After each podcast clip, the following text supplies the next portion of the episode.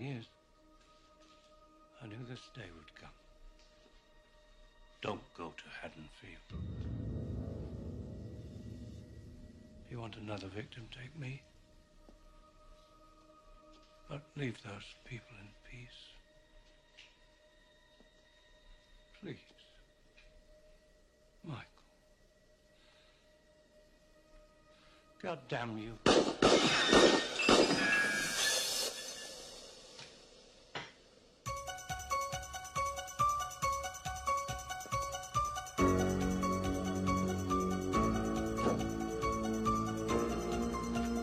Hello, everyone, and welcome back to the Pod and the Pendulum, your horror movie podcast that covers all horror movie franchises, one movie and one episode at a time. I am your host, Mike Snoonian, joined once again by my co host, Jerry Smith. Jerry, how are we doing tonight? I am so good. I am, you know, I say this before every episode, but this one in particular, I am so excited to talk about Halloween 4. It is like I was telling Mike before we start recording, this is the longest love of my life. Like I, I love John Carpenter's original film. I think it's the best film ever created. But Halloween Four is easily the first film that I just loved growing up, and I, I'm so excited to talk about it. So this was like a, a gateway for you almost into the. Oh, most definitely, man. Like Halloween Four, Halloween Four opened up so much for me as uh, so many regards. Like I love this movie with a passion. It's actually one of my top ten favorite movies of all time. Excellent. So this should be a really fun episode tonight. And Jerry, can you tell us who we're joined by tonight? We are joined by my good friend and multiple. I mean, he's been on the show multiple times, and every single time he's on the show, I am so excited. Uh, Justin Beahm, how's it going, man? Hey guys, thanks for having me on. I appreciate mm-hmm. it. Happy to be back. Happy to have you on. Yeah, last time we had you on was when we um, opened up our Friday the Thirteenth franchise. So we're definitely excited to have you back on to do Halloween Four, which I think you know to Jerry's point. Like I think everybody regards Carpenter's movie is the best of the series. I mean, with good reason, of course. I mean that's it's kind of not even up for debate. I would say. Um, as much love as Halloween three gets, I'd still say like John Carpenter's Halloween is is one of the best horror movies, one of the best movies of all time. But for a lot of people, Halloween four is their favorite. It's the one they go to to watch more than any other, and it's because it's just like a really fun slasher movie. Well, that and uh, also, I mean, it's the one film out of the entire series that just invokes that Halloween spirit the most and anyone that has, I mean, I'm an avid collector of all things Halloween. Like my wife was driven crazy this week because Target came out with this new special edition and it added nothing. There's no special features whatsoever, but it's just it's just the original and David Gordon Green's in one set on one one release. And I was like, "Oh, obviously I have to get this." And she's like, "Well, honey, don't you own like 10 copies of each of those movies?" Well, yeah. Well, why do you need this one? Well, because it's another release. And anyone who collects the Halloween films like I do, I mean, you know, and I'm not just saying this because he's our guest, but anyone who collects that stuff knows that the commentary on Halloween 4 and Halloween 5 on those Blu-rays oh. are amazing and Justin uh, Justin moderates those. And there's some of my favorite I'm such a commentary junkie and so having Justin talk about this episode or this this uh, sequel means a lot to me because I mean even before Justin and I became good friends, I was such an admirer of his commentary with uh, with uh, Alan McElroy for for the Halloween 4 Blu-ray. So I am so excited for this episode.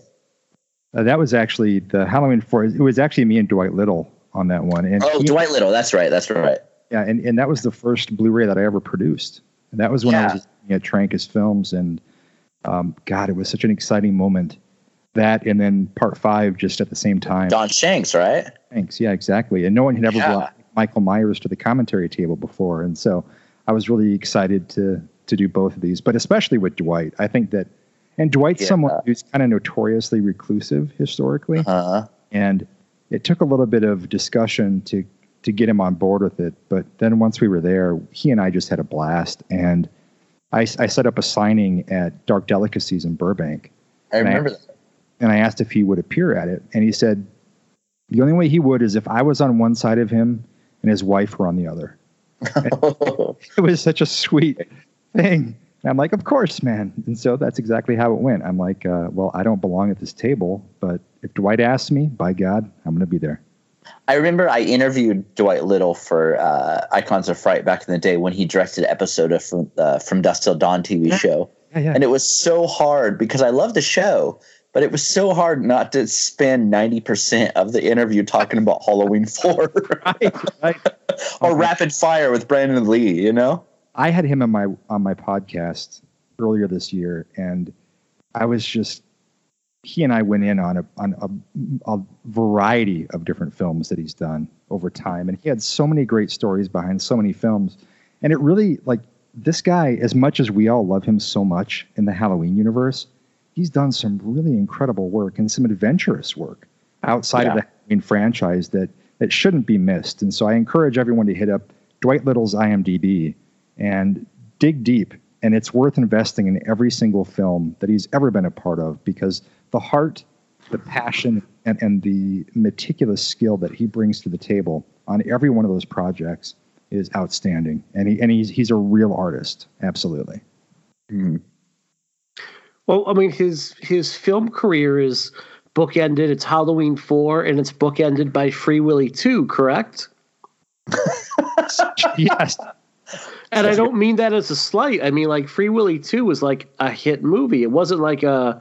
I mean, it was like a follow up. I mean, like he got that. I mean, Free Willy was a massive hit back when, and, and I had aged out of it a little bit. So you're not going to get handed a movie, you know, to follow that up if you're a slouch. Uh, and Free Willy two was a hit in its own right. So. it's it's not like it might it's what's interesting to me is he's gone on to have a very prolific and steady career working in television.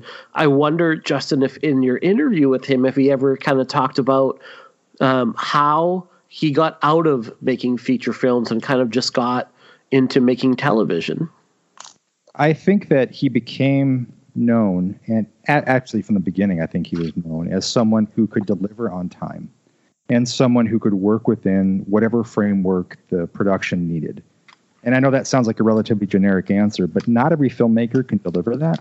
Mhm. And so, that's a big deal. I mean, that's no little thing. Absolutely, yeah. And I mean, it speaks to not only his ability to find his own artistry and, and sort of being okay with whatever he's handed, as much as it speaks to him being able to work within the framework of whatever's handed to him. So, um, and satisfy producers. So, th- and then this is not uncommon. If you look in horror, and Jerry, this might be a great topic for an article for you to explore at some point, is a lot of horror directors who have maybe done one or two films here and there, or spotty films like one every three or five years or something, many of them find great success in working in film, or rather, uh, television or commercials. Mm-hmm. And, and and there's a reason for that. So they're not necessarily brought in. I'm not saying Dwight Little wasn't, but what you know, maybe he wasn't brought into Halloween Four because of marquee value, right? But he Mhm. was brought in because of a vision and a proven track record of being able to deliver what everyone needs on time within the parameters he was assigned. So Yeah. And and and, with something more than just sort of a, a passive voice because I do consider Dwight's films to have Dwight's voice in them, every single one of them, and his television work as well. So, in other words, he's sort of the best of all worlds for the people who are putting these things together. And he, while his legacy leans heavily in Halloween 4, again, I think if you were to look at his IMDb and look at the diversity there, that is not by accident. That is hmm. because a skilled craftsman can walk into any scenario and make it happen. Not everyone can do that, Well- and Dwight can. Well, that that and I mean, he proved himself so well on Halloween Four that I mean, even as a child, I mean, as like a, a teenager, a tween, you know, I went to the drive-in in my local city to see Rapid Fire with Brandon Lee, Yeah. and I didn't watch it because of Brandon Lee. I watched it because I was such a fan of Halloween Four, and I saw that it was the same director. That's You know what I mean? Like the pressure the pressure that Dwight had with Halloween 4 going into it must have been monumental. You know, Carpenter and Deborah Hill and Tommy Lee Wallace, they took such a gamble on Halloween 3. And while it paid off for people like myself that just adored the movie right from the get go, I mean, it bombed so badly that like the whole franchise was in question, you know? And so the the the not responsibility, but the pressure to come out with this fourth film that's going to bring back Michael Myers, bring back Dr. Loomis, these iconic characters, you know, like the pressure must have been monumental. And I just feel like Dwight Little and Alan McElroy, for that fact, right. they just knocked it out of the park. And I've always said right from the beginning, and I posted this on Twitter a little bit ago because I just wanted to give people a little, a little like you know warning. I think Halloween four straight up is a bad sequel to Halloween. But to, to, be honest, I feel like the only sequel that I feel confident in saying it's a great sequel to the original is David Gordon Green's. But with that being said, I think Halloween 4 is one of the best horror films of all time on its own. There is so much to love about this film, even outside of the Halloween franchise, that, you know, McElroy and Dwight Little together, they made such a film that just is so endearing to horror fans that it's impossible not to love it. And it does have its it does have its detractors. It does have the people that don't like it. But with that being said, I feel like they're outnumbered dramatically by the people that just adore the hell out of this movie. Mm-hmm. You know, it's funny. I was watching a movie last night on Shudder. There's that new movie Haunt that just oh, was it. released, which is really good. Like it was really enjoyable. Um, but I remember, like, as I'm watching it, I, I just was thinking to myself, like, I wish the tone of it was more like Halloween 4, knowing that we were going to record this. You know, I was thinking specifically, like, I really wish that the tone of Haunt overall, in terms of its characters and how it's portrayed, was more like Halloween 4, where there's a looseness to it overall. There's this kind of sense of, like, the characters in this movie if they weren't, you know, set upon by the psycho killer, were pretty fun characters and pretty fun yeah. people to hang around with. Where in Haunt, you have like a main character that is dealing with family trauma, um, and then you have like the, your typical asshole character who gets way too much screen time and is kind of hard to be around at that point. Mm-hmm. Um, and then you have like this storyline thrown in of like the abusive boyfriend uh, kind of like lurking around the peripheral. Um, and it was a fun movie. I thought it really nailed the ending. And I would say anyone listening, if you haven't given that movie a watch, go to Shudder and do it. But I'm like, man, how much more would I like this movie if it had characters like Rachel and Tina? Uh, you know, and just like these kind of like fun, want to hang around, wanted to be them when I was about that age, you know, in high school type of character.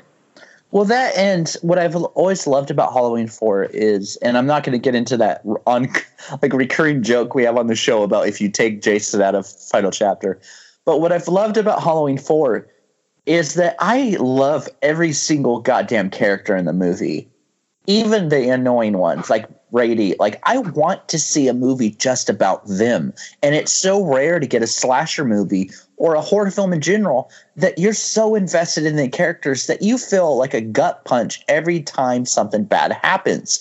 And I think that's one of the many things about Halloween 4 that I just love. You know, whether it's Jamie, I mean, who, you know, I wrote an article years ago for Icons of Fright about how Jamie Lloyd was always doomed from the beginning, you know? Like right from the beginning, it seemed like the odds were against her but in Halloween 4, you see what you don't see in a lot of horror films. They try to do it, but they don't succeed. And what Halloween 4 succeeds in is getting great character arcs for every single character in mm-hmm. the film. You know, Rachel starts out as a character that's very self-serving. She she only cares about potentially bagging that dude that she likes. You know, she's so pissed that she has to babysit Jamie and all these different things.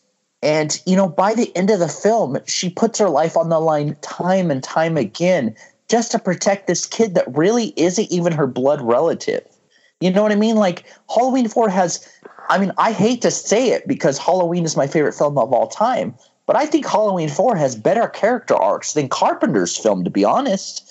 Like, there, there's so many characters that go, I mean, all across the board and grow as the film goes on.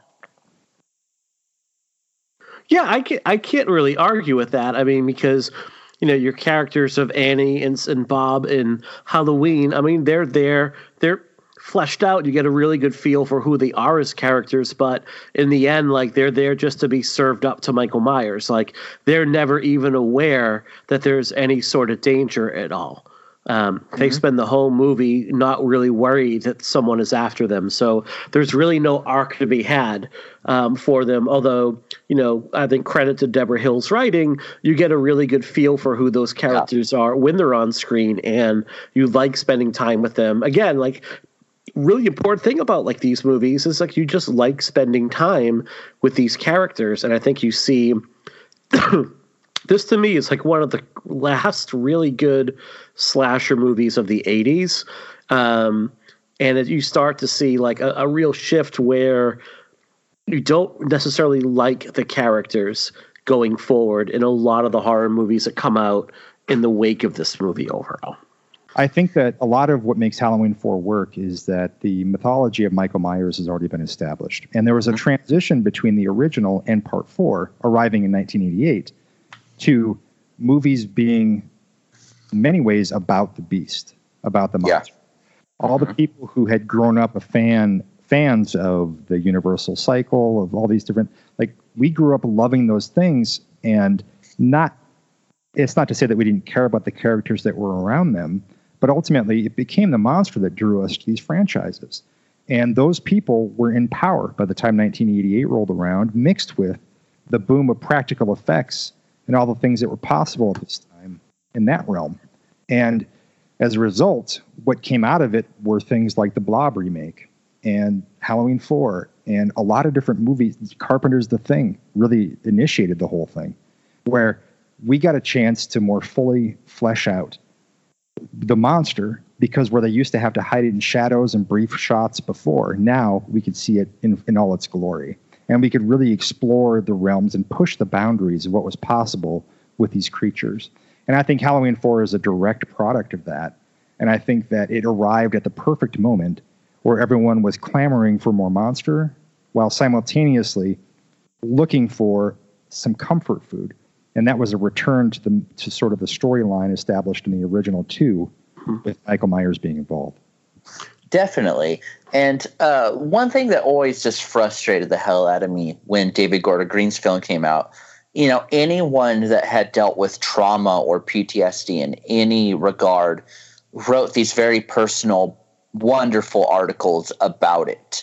And I, I noticed, especially on Twitter, which can be a trash fire of an app, but I noticed that there were so many people just like completely slandering those people, saying, "Well, you're looking too much into the, a slasher film."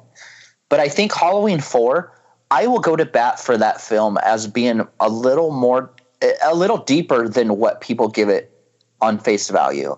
Halloween 4 to me, even since a child, I mean, I was seven when I saw it in the theater. You know, I saw it in a very important time in my life where I needed something to identify with. And I think I, Halloween 4, even more than most of the movies in the series, is about identity. Jamie doesn't feel like she's a part of anything I mean, her parents, you know, Laurie and whoever the father was. I mean, some people could say Jimmy, some people could say someone else. Whoever her parents were, they were deceased. You know, she didn't know where she stood in life. You know, she didn't feel a part of this new family, the Carruthers family. She felt like she was a burden on all of them. The whole film is about Jamie just trying to find where she fits in.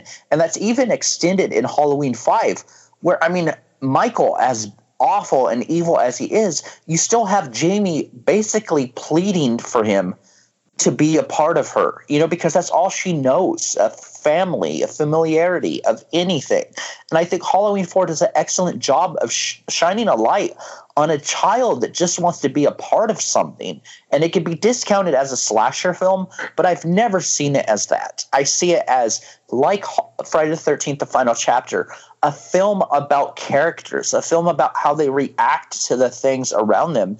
And I think the character of Jamie Lloyd, I mean, I think that's why I was so bummed out with Halloween 6 and especially Halloween Resurrection when it comes to Laurie. These are characters that you're invested in and characters that you've gone on these really profound arcs with just to see them discarded later on in the series. Right. Right. Yeah, they're just like, especially the character. I think Jamie got particularly done very dirty with Danielle Harris not returning because they didn't want to pay her uh, really what she had earned after her performance in yeah. part four, part five. Um, to your point about it, not only about being identity and being a little bit deeper, it's also to me, it's a movie about regret.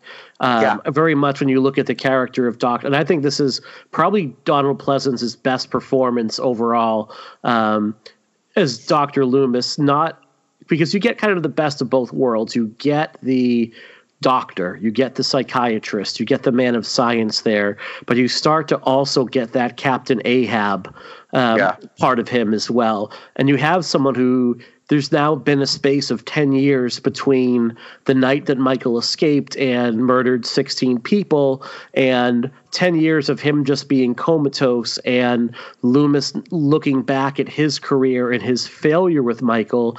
Now he has nothing but time um, and every day you know that this is a man who's just tormenting himself, wondering what else could he have done in order to prevent Michael from escaping, in order to prevent Michael from going on that rampage. And it's very much, and we'll get to one scene in particular, we'll get to, I think, later on when we get more into our discussion of the movie. But I think it's Pleasence's best performance as Loomis overall. Oh, I, I agree 100%. And there, I, I'm excited to talk about the scene that I know you're talking about. But I actually think there are two scenes in the film that really define where Loomis is in mm-hmm. Halloween 4. And I'm so, so excited to get into those.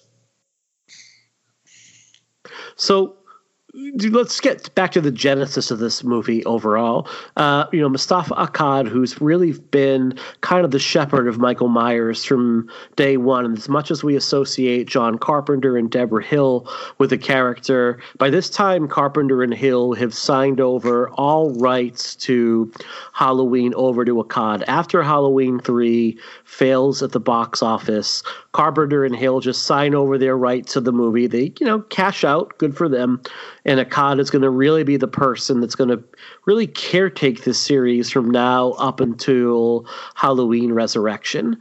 Um, and he was always someone that was very conscious of like where you know even though we we can debate the quality of the movies going forward i think we always knew how important these movies were to uh, moustapha akkad overall but he's very clear in his marketing like this is going to be a return to the boogeyman. This is going to be a return to michael myers. So return is right there in the title. Return of michael myers leaving no doubt to anyone that came out of halloween 3 asking where was the shape.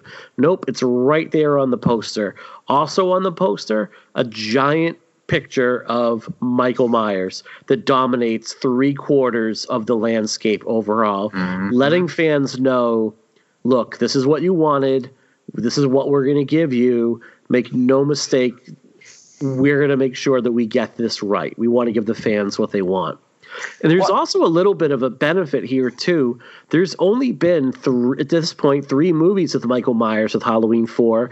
By this point, like your other big slasher villain is Jason Voorhees, who has eight movie, uh, seven movies by this time, um, and he's kind of worn out his welcome. Oh, de- definitely. And I also think that it's important to when talking about Halloween four is that Carpenter and Deborah Hill didn't just kind of sign away everything. They had an idea for Halloween 4 with the wonderful writer Dennis Etchison. Uh, this idea that Haddonfield would kind of outlaw Halloween. You know, they would suppress the idea of Michael Myers and kind of try to erase what happened. And in doing that, Michael Myers would kind of be resurrected into this idea. It was more of a supernatural thing. And Akkad hated that idea you know, he wanted Michael Myers to kind of be this flesh and blood killer from the first two films. You know, so that I think that is the point where Carpenter and Deborah Hill said, you know what, that's the direction you want to go. We're washing our hands of this. You know, we'll obviously get a paycheck, which they definitely deserved. You know, but you know, kind of go on, do your own thing with that. And you know, a Halloween 4 is so interesting in the sense that in some ways, it has a lot of things going against it. I mean, when you, know, we're we're expected to give the suspension of disbelief, and I'm 100% able to.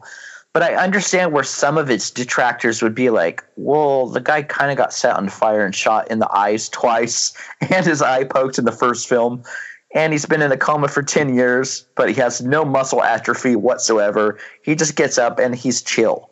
You know, I understand that, but there's so much charm in the movie that I am so able to just say, I'm okay with that. You know what I mean? Like right from the beginning, right from that credit sequence, which I to this day think is one of the best opening credit sequences of all time. If you ever want an example of a film that just gives you the vibe of what it's going for right from the beginning, it's Halloween 4. It's impossible not to feel that beautiful tone of just the Halloween season when watching this film. And I, I think walking into it, Akkad, Dwight Little, I mean, Alan McElroy, they all knew exactly what they were trying to get. And I think it's it's it's a film that right from the beginning, right from production standpoint, it it just they succeeded so well in capturing what they wanted to. Yeah, without a doubt. I think that that opening sequence is the quintessential when it comes to presenting what it's like to grow up in the Midwest in fall. Mm-hmm. And I'm from Iowa. I still live in Iowa, and I I can speak directly to this that so many movies, and I think Haunt is one that gets this right as well. My buddies actually wrote and directed that movie.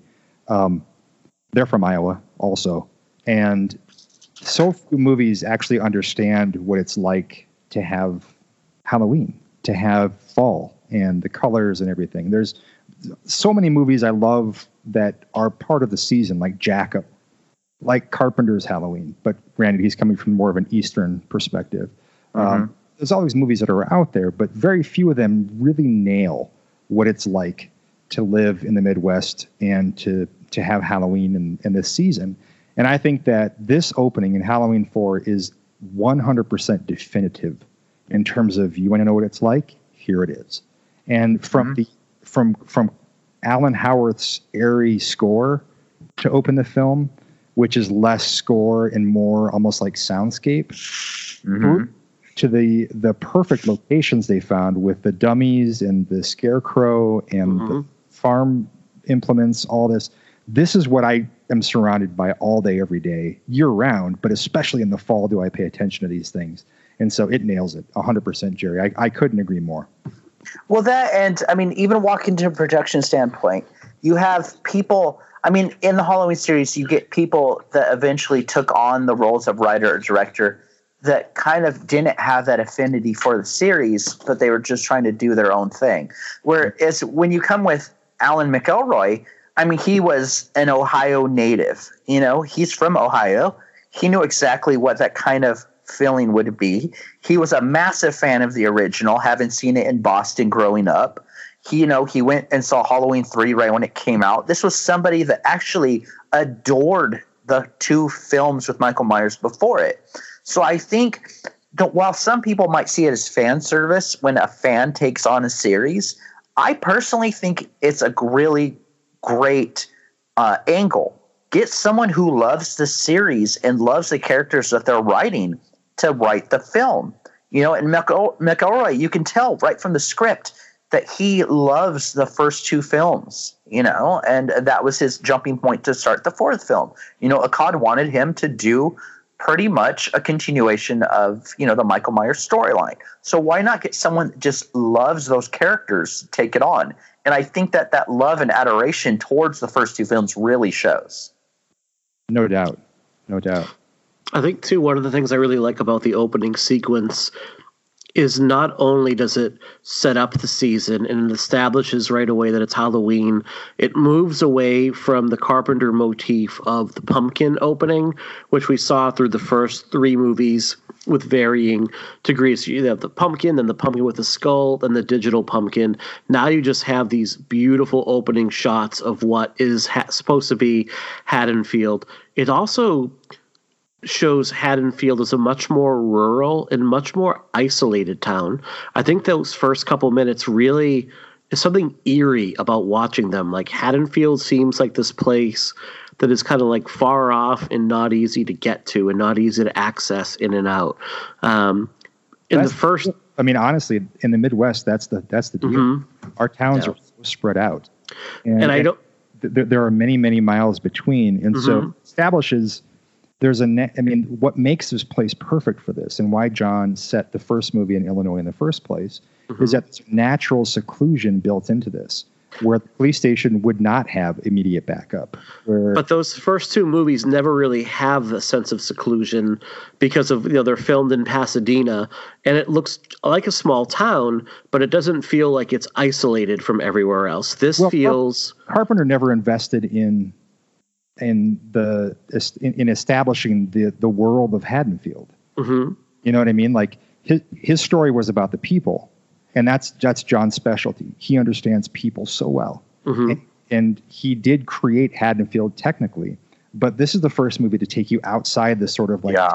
the, the, outside of the, the, sort of the town. Um, what would you say geography into the realm of what's around it, which you find out here is as sparse as would be expected in the Midwest, and so that works so well. And in a way, it's nice that the, that the first two were established the way they were and that we get to the third film involving this mythology.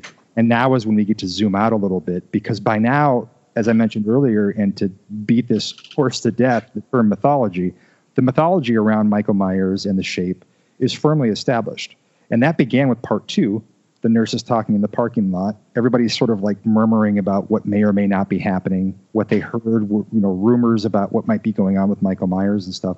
And now it has become part of the lore of the area and that is i mean like lore mythology word of mouth and rumor those things are are like scripture in small towns uh-huh. and, and here in the midwest this would be the defining i mean i just shot i had two i got interviewed for two different things a few weeks ago in Villisca, iowa i chose the location in Villisca, iowa in like 1920 there was uh-huh. a, eight people an, a, a notorious unsolved axe murder of eight people, and it is arguably the thing that the only thing that Villisca is known for, and one of the few things that Iowa Iowa's even known for.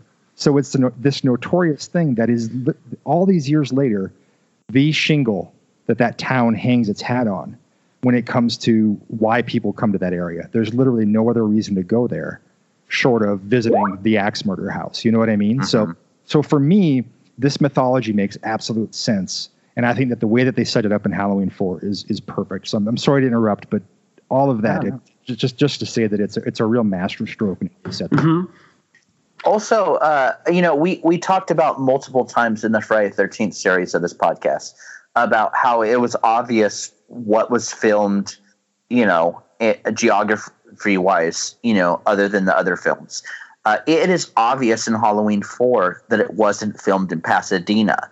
And while the Friday the 13th films, when they strayed from the, where the original few movies were filmed, it was noticeable in a negative way. I feel like Halloween 4 benefits from filling kind of that small town vibe that Salt Lake City kind of gave, you know, for being filmed there. I think Halloween 4 kind of reduces what we've seen in the first two films into a small you know a small town kind of vibe that makes it even easier to get on board with the characters that it's presenting you with i think too that this movie lets you see the scars of the town and you uh-huh. see the impact that that night in 1978 had um, that the first two movies, I mean, and it makes sense. Like in the first movie and the second movie, Michael Myers is known as a six year old boy that killed his sister.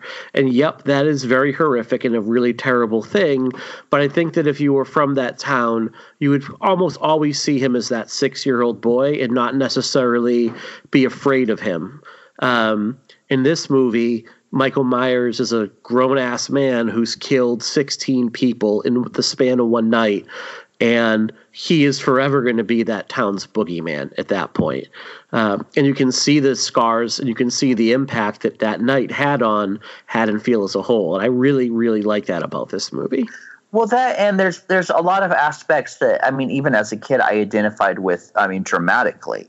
I mean, Jamie living in the shadow of what her uncle was. You know, that was such a a tough thing to watch as a kid. You know, my mom had a history of drug abuse and various other things. And she kind of, there was a fugitive on the loose that was a friend of hers, and she hid the fugitive under our truck when I was a kid. And the cops found the fugitive and found, you know, and arrested my mom for it. For so for the longest time, growing up in the small town that I did, I was forever known by my mom. You know what I mean? Like, and it was nothing I could kind of get rid of you know and I, have always identified with the character of jamie i mean right from that opening scene kind of not opening scene but the scene at the the school where all these mm-hmm. kids are kind of brutally just being cruel yeah, to her about there's a real that, meanness to that oh absolutely. it's so mean spirited you know but that this this cruelty of who her uncle was that had absolutely nothing to do with who she was as a mm-hmm. person i mean right from the beginning this poor kid and this poor character right you know like had no chance whatsoever. And I feel like that tragedy of the character made it that much easier to kind of get on board and kind of almost live vicariously through that character. It's a real bookend to the scene in the first movie where Tommy Doyle is tormented by some kids coming out of the school where their boogeymen are going to get you. The boogeyman's uh-huh. going to get you. Now you not only have Jamie being, you know, how they you know make fun of how she's related to Michael Myers, but then they taunt her for being an orphan. I mean, there's a real real meanness and real edge to that scene where this poor seven year old girl is being tormented not only for who she's related to, but for the fact that she has two dead parents. Well, that and uh, also, I mean, I, I said earlier about uh, Halloween 4 is in a lot of ways about identity and wanting to fit in. I mean, it even shows later in the film when Jamie sees those same kids that just mercilessly, just brutally made fun of her for it. And what does she does? What does she do when she sees those kids later on? She completely just washes it away and goes trick or treating with those kids because mm-hmm. she wants to feel like she's a part of something because she doesn't. Mm-hmm. All she has to go off of is her parents died. This adopted family took her in. Her her adopted sister doesn't really want to be around her in her eyes, and you know she just wants to feel a part of something. So I mean, I always found such there's a, such a tragic element to the part later on in the film where she goes trick or treating with this very same kids that completely just demolished her mm-hmm. as a mm-hmm. human being for who her uncle was. What do we think of Myers' introduction in this movie? He's been comatose for 10 years. He's now in this mental institute being transferred out. I don't know what it is about why he has to be transferred at Halloween night all the time, but sure, there we are. And then you have this great line by the security guard, I think that really establishes kind of the tone of the movie when they when the two ambulance uh, when the two guards transporting Michael say, you know, like Jesus. He's like, Jesus has nothing to do with this place. Um, I love that moment, and it sets up this real fear right away. Sure. Well, yeah. I mean, it's uh, good. Well, the, there, there's the known background about Michael's history in these places, right? And mm-hmm. and it's it's established that he had spent his youth there, and so just I mean, outside of the television version of Halloween, where they added the footage in with Michael in the institution and everything, but it's not really explored historically. And so this is giving us a peek into just how brutal that environment was. Mm-hmm while it's definitely sort of a caricature of what this world is actually like, in a way, it it further, I guess, pushes us into the realm of a little bit of understanding, which is what this. I mean, everything from part two forward in the original series of films is ultimately about understanding, and there's a great effort made for the audience to understand Michael for whatever reason. And as much as this may be Jamie's movie and whatever else, I mean, really, again, as I spoke to earlier the monster is, is very much the focal point in these things. And by this point, it was very much about Michael. And so this gives us a glimpse into, into the life that he had been forced to live for so long. And uh, I think it's a, it's a really, it's rare that asylum scenes are effective in movies. I think that Bram Stoker's Dracula, Coppola's Bram Stoker's Dracula, it, it really, and with uh, Tom Waits and everything else involved with that. That effectively establishes it. I think this does, where most slasher movies, especially, which really use this trope over and over and over again, so few of them take time to present this kind of stuff with any kind of reverence or any kind of consideration. And I feel like Halloween 4 does. I think that it, in a brief moment, even though they don't spend much time there, it tells you what you need to know about what Michael's been through and also what has been feeding him leading into all the events that were to follow. Mm-hmm. And by 88 too, you're still you're starting to see the era of these places being of, of mental health patients being deinstitutionalized as well. That your mental health population is no longer just being thrown into what is essentially a prison and then shut away from the rest of the world. Um, by this point, what you know, what you would see in a few years is most of this population, the non-criminal population, would have been put in residential homes. Like they would have a small group environment, they would have residential caretakers. So you're going to see a, a shift in just how this population is going to be treated in the real world overall, and you don't you do get enough in this movie to see get a real sense of fear from this population with the screaming and that there's the one patient that is being let out in the straitjacket early on um, so it's different i mean without being too over the top it's effective without giving you too much and going too overboard in its depiction mm-hmm. no I, I agree 100% uh, mm-hmm. i mean that and i mean right from the beginning uh, uh, you know, I I'm notoriously not a fan of the sister angle in part two, and I, I feel like that's uh, rendered the entire series problematic from that point on. The family thing. I don't want an explanation, but with that being said, I've even as a kid, I always found it fascinating that that is the moment where Michael decides to get up. You know, mm-hmm. is the mm-hmm. moment he finds out that he has a niece and that he has another family member out there and I, I think it's it's so interesting that you know you have someone that's kind of I mean you don't know if he's in a coma or not. You know he he sat there staring at those walls for how many years in the first film? You know what I mean? He could very much have been just doing the same. You know mm-hmm. between two and four, and it's that one moment where you know the ambulance drivers are, are kind of talking about Jamie that Michael decides it is now time to wake up and go back to Haddonfield. And I think mm-hmm. it's such a cool, just really awesome moment in the film that really just jump starts the rest of the movie.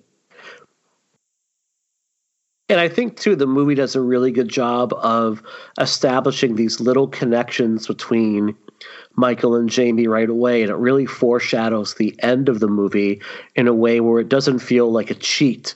Um, starting with the kind of like the dream that Jamie has early on, where she sees the ambulance outside of her um, outside of her front door, where basically probably moments after it would have like crashed in the swamp, right? Mm-hmm. I think that the cho- her choice of getting like the clown outfit um, unbeknownst to her, knowing that that's what Michael would have worn when he was the same age as her and killed for the first time. I think there's a lot of little moments like that that establish the connection between the two characters that feels really well developed as opposed to a real cheat. Well, that and I mean, you know, even more than just the uh, telepathic connections that they kind of tried to do at the end of four and a little bit of five. I think it also speaks on genetics. You know what I mean? Like I, I'm not telepathic whatsoever, but I deal with a lot of the same hindrances that a lot of my family members dealt with as far as mental illness and that kind of thing. You know, I think everyone is so quick to jump to part five's kind of telepathic connection. But you know, even taking that kind of stuff out, Jamie is very much connected to her uncle, you know, Michael Myers and that I think that deals with a lot of the same tendencies. I think that deals with a lot of same uh, mental issues. And I, I've never, I've never liked the telepathic connection, but I've always understood why those little tendencies were there because growing up, I felt those same tendencies to a lot of my family members. You know I mean? Like I had an uncle that was that very much became an alcoholic later on life and kind of went through a lot of mental illness. And you know, I I kind of discounted that as a kid. As an adult, I went through the same kind of things. And it was only then that I kind of saw Halloween 4 in a different light. It's not the telepathic stuff that connects Jamie to Michael, it's those genetics. And I think that Halloween 4 does a good job of showing that kind of your family genetics and your family kind of DNA strands come to play later on, even if you're not mm-hmm. directly influenced by those people. Mm-hmm. Um, so, what do we think overall? You know, speaking of Michael, what do we think overall of George Wilbur's performance as Michael Myers? It's much different from that what we saw with Nick Castle. Um, excuse in in part one. Um, it's a much different kind of shape that we have in this one over here. It's almost Michael Myers. He's much closer to what we see out of Jason Voorhees, that almost undead superhero at this point with his strengths. But what do we think of moving in this direction overall? Yeah, I think it's very much the product of its time, and that's similar conversation to what I mentioned earlier about the effects world and the sort of one-upsmanship that was happening from film to film at this point with the practical effects. So I think there was a bit of keeping up with the Joneses when it comes to what they were wanting mm-hmm. this and what they were needing to do. And for whatever reason, right or wrong, I always got the feeling that the people involved with this felt that that they couldn't tell a story like was told in parts one and 2 mm-hmm. in, in 1988. That that was not appropriate for audiences at that point, and that they might have needed something a little more, um, a, a, little bigger, a little more bombastic, and and even when they were shooting this, I mean, a lot of the crazier stuff in this film was added after the fact. So uh-huh. Dwight, Dwight Little still very much kept it within arm's length. He he didn't allow the. I mean, it wasn't all thumbs through foreheads and throat rips when he was making the movie. That all that stuff was shot afterwards. Uh-huh which speaks further to the keeping up with the Joneses aspect of this. If they're testing the film and it's testing next to Friday the 13th part whatever and whatever else was out at the time, I mean, a subtle sort of haunted maniac story isn't going to isn't going to cut it for a lot of audiences who are looking for more and louder and bigger and bloodier. And so what happened here is that they took the nastier side of Halloween 2 and made that the focal point in a lot of ways. And what, but I think what's amazing about this film, and what's amazing about when you when you're talking about the per, the performance of Michael and the presentation of him, is that he is less human than he's ever been before. So at this point, like in the original, there was a lot of ambiguity about what's his motive. In the mm-hmm. second film, of course, they establish what the motive is for him at that point by the time four comes around, Michael really is. He's almost like zombie Jason, where he's equal parts mythology and and monster, not as much man. And so I think that it makes sense the way that they've handled him with this one and the way that Wilbur portrayed it because he needed to be a completely unsympathetic character where if you were to watch I mean, if you start getting into the psychology of the first two films and thinking about Michael's perspective on things and what he had been through and what might be motivating him, I think that it can lead you down a lot of roads that might go into the, the realm of empathy to some extent. Whereas mm-hmm. by the time part four came, they wanted to wash that away completely and, and hand you another franchise And that's that's what Wilbur and everyone here established was a franchise. Mm-hmm. Yeah, and it's very much very supernatural and kind of ghostly feeling in four. You know, it, it's not the kind of human slash pure evil vibe of the first two. I think Wilbur's Michael Myers in four is very in the shadows, almost like like I've always he never does it obviously, but even as a kid, I very I felt that portrayal of Michael Myers kind of floating, in if that makes sense. You know, kind of like there you know, just kind of floating in the air going towards people. Whereas the first two films, you know, Nick Castle and, you know, uh, Dick Warlock were very much kind of walking towards you, where it feels like four is it four feels like he's going to be there no matter where you are. You know mm-hmm. what I mm-hmm. mean? And they got knocked. He got knocked around a lot in the first couple, kind of yeah. like Friday the Thirteenth Part Two, where Jason. I mean, he spends half the movie on his ass. Yeah. And, and and it's a similar thing in the original too. He's humanized to the point of being fallible, whereas mm-hmm. part four came around, he's bending shotguns in half, and again cramming his thumb into someone's forehead to murder them. So it's it right from the start. And and what's interesting when you consider the timeline of production, is that that whole sequence, all that Buechler stuff with the thumb and whatnot, that came after everything else was already shot, and so that uh-huh. was 100% conscious effort to start the film on that note and for your first experience with Michael to be something that you have not seen before, and to push him into the realm of Jason Voorhees as a uh-huh. as opposed to sort of like the grandfather figure, which is an interesting yeah. thing to consider. Well, that I mean that kind of goes with what I was saying at the beginning, as far as I've always felt that Halloween Four wasn't a really good sequel to Carpenter's film, but a very great movie on its own. This Michael Myers does it, it doesn't feel anything like the Michael Myers or the shape of the first two films. It's very much its own thing. And the only moment in the film that I feel like feels like that classic Michael Myers is, uh, you know, I, I know we were going to talk about this moment later on, but uh, the moment where Loomis comes across Michael Myers in that diner, you know, you know, it's it's Loomis's first encounter with Michael Myers after all these years. You know, after after a decade of wondering and fearing that Michael would come back, Loomis is face to face with him in a diner. He sees him, and what does he do? What does Loomis do? This man that has spent his entire career basically pleading to save everyone from this person. He begs he begs Michael Myers to take him instead of going back to Haddonfield. Yeah. I mean, you know, I love the Carpenter's Halloween more than any film in the entire history of cinema. But I think that moment in Halloween 4 is my favorite moment in the entire series because there is a defeated feeling on Loomis that just, just says, I can't do this again. You know what I mean? Like, I can't go through this again. I'm not able emotionally or physically to do this. You know, if it saves those people, just kill me. And I, I feel hmm. like that's the one scene that you see Michael just kind of standing there, kind of like that hedge scene in the first film. You see him stand there, and it, it feels very much like the Michael Myers of the first two films. Uh, aside from that, it doesn't feel like that at all, in my opinion. I would second you and say that I think this might that might be my favorite moment of the whole series, and it might mm-hmm. be Pleasence's best moment in all the in all the Halloween movies that he appeared in, um, because there's just this desperation in his voice and also resignation that he knows his words are falling on empty ears.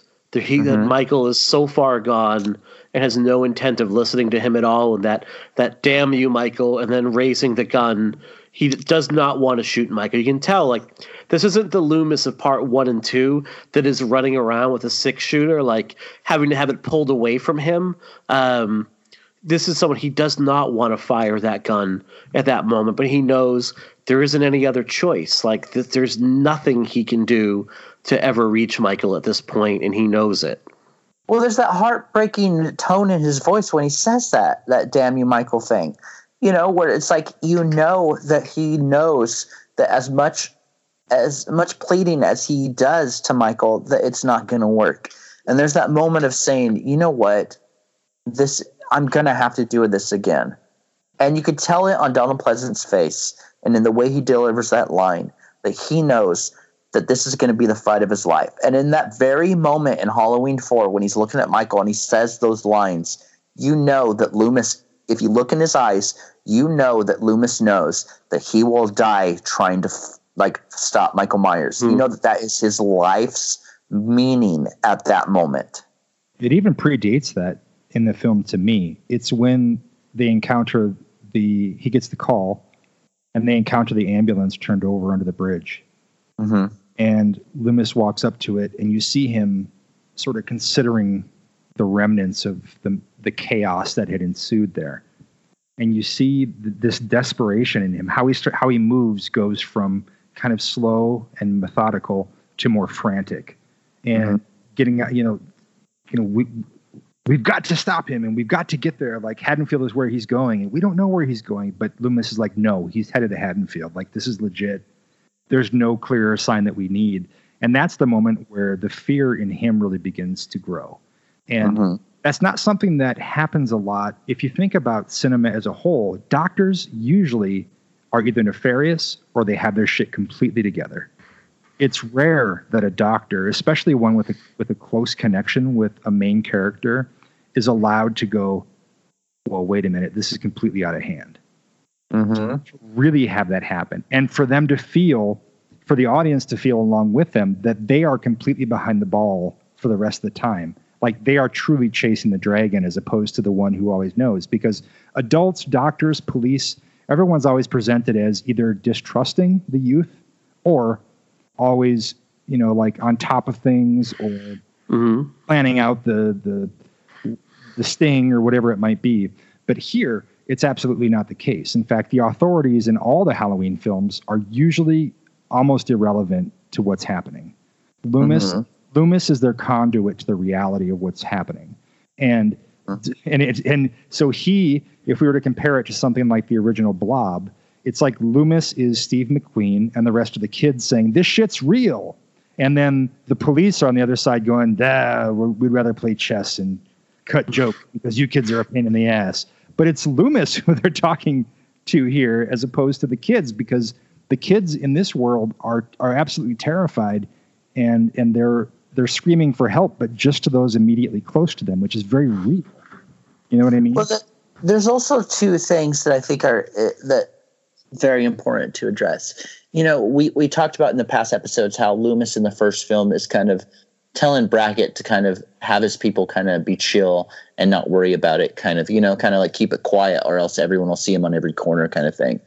By 1988, when Halloween 4 comes, Loomis knows where he went wrong with those first, you know, that first night, you know, in 1978. Mhm. So that is where his shift comes from going, you know, no, keep it quiet to everyone needs to be alert. That and I, I feel like it's always such an easy target for people to and I will mention this more in the next episode for Halloween 5. But I think it's an easy target for everyone to say, well, Loomis is batshit crazy in Halloween 5. He's crazier than Michael Myers. How could he not be after all this shit? You know what I mean? Like, he has spent his entire career. And after thinking that it was done in 1978, in 1988, he's at it again and goes through the hell that is Halloween 4. You know, I, I you know, we can all say that we would be stronger emotionally, but I would break in 1978, let alone 1988, having to deal with all this shit again. Sure. You know But what I I- mean? Like, how, how could Loomis not be off his rocker by then? And I think that really speaks to how there are victims outside of the ones that are just stacked up as a body count. And I think that you see, you know, Loomis's degeneration, like his the way his sanity degenerates over time over the course of these movies.